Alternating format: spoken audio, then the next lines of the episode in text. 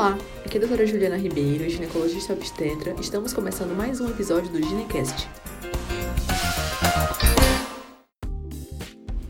Oi pessoal, tudo bem com vocês? No episódio de hoje a gente vai conversar sobre vaginite citolítica ou vaginite inflamatória descamativa, que é uma outra causa de corrimento vaginal que muitas vezes pode ser confundido com candidíase recorrente e tem esses sintomas mais irritativos, de dor, ardência e que atrapalham muito a nossa qualidade de vida.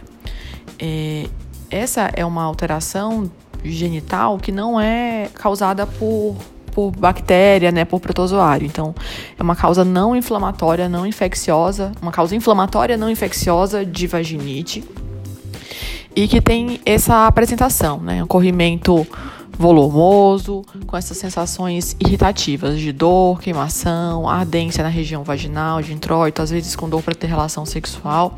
E é um corrimento muito abundante, às vezes mais amarelado, às vezes mais acinzentado. Pode ter ou não algum tipo de, de odor, mas não é muito típico. Ah, avaliação diagnóstica, né, a principal coisa que a gente tem que perceber é que ela é um pouco menos frequente do que os outros corrimentos que a gente conversou antes. Então, ele acaba sendo um diagnóstico de exclusão. A gente precisa primeiro descartar as causas infecciosas para depois pensar que pode ser uma causa não infecciosa. Do ponto de vista de exame físico, né, se você tiver esse tipo de sintoma, você não vai notar muita alteração na genitália externa. O que pode às vezes acontecer é de ter um pouquinho mais de sensibilidade, um pouco mais de, de desconforto né, na região da genitália externa, principalmente na fórcula vaginal. E durante o exame genital, o ginecologista vai perceber né, esse corrimento abundante, amarelado, às vezes branco acinzentado, e a mucosa da vagina, ou mesmo às vezes da região do introito vaginal, pode estar um pouco mais avermelhada, um pouco mais é, sensível, né? É, às vezes sangrante durante o exame. E não tem nenhuma correlação com outros sintomas não genitais. É isso.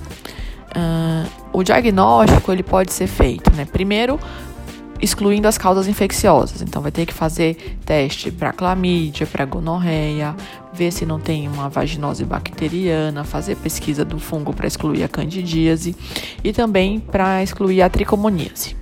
A próxima etapa diagnóstica seria a realização de um esfregaço de células vaginais. E aí, nesse exame, a gente nota um aumento da quantidade de células parabasais e um aumento da quantidade de células inflamatórias. O pH vaginal também está aumentado, de modo geral, acima de 4,5. E uma vez né, juntando os sintomas com pH vaginal aumentado, com essa quantidade diferente de células no esfregaço vaginal, excluídas as causas infecciosas, a gente vai ter o diagnóstico de vaginite citolítica e vai proceder ao tratamento. O tratamento é feito basicamente com cremes vaginais também. Nesse caso, o tratamento primário pode ser a base de um creme de hidrocortisona, que é um corticoide de potência, ou a base de creme de clindamicina. O tratamento precisa ser um pouquinho mais prolongado do que quando a gente está tratando as doenças infecciosas. Ele precisa ser mantido por, em média, 4 a 6 semanas. E a maioria das pacientes melhora completamente durante o tratamento. É, até um terço das pacientes pode apresentar recorrência no primeiro ano pós-tratamento, mas a gente procede ao tratamento novamente e acaba melhorando. É, bom, era isso que eu tinha para falar para vocês sobre vaginite citolítica. Então, se você tem esse corrimento de repetição com sintomas irritativos, ardência, dor, desconforto para ter relação sexual, já fez pesquisa de candidíase várias vezes e vem negativo, já tratou várias vezes como candidíase e não resolve, essa é uma outra opção diagnóstica. Então, conversa com seu ginecologista. Se tiver qualquer dúvida, me manda uma mensagem, me manda um e-mail. Entra lá no site www.doutorajulianaterribeiro.com.br que lá tem bastante informação para vocês também. E até a próxima.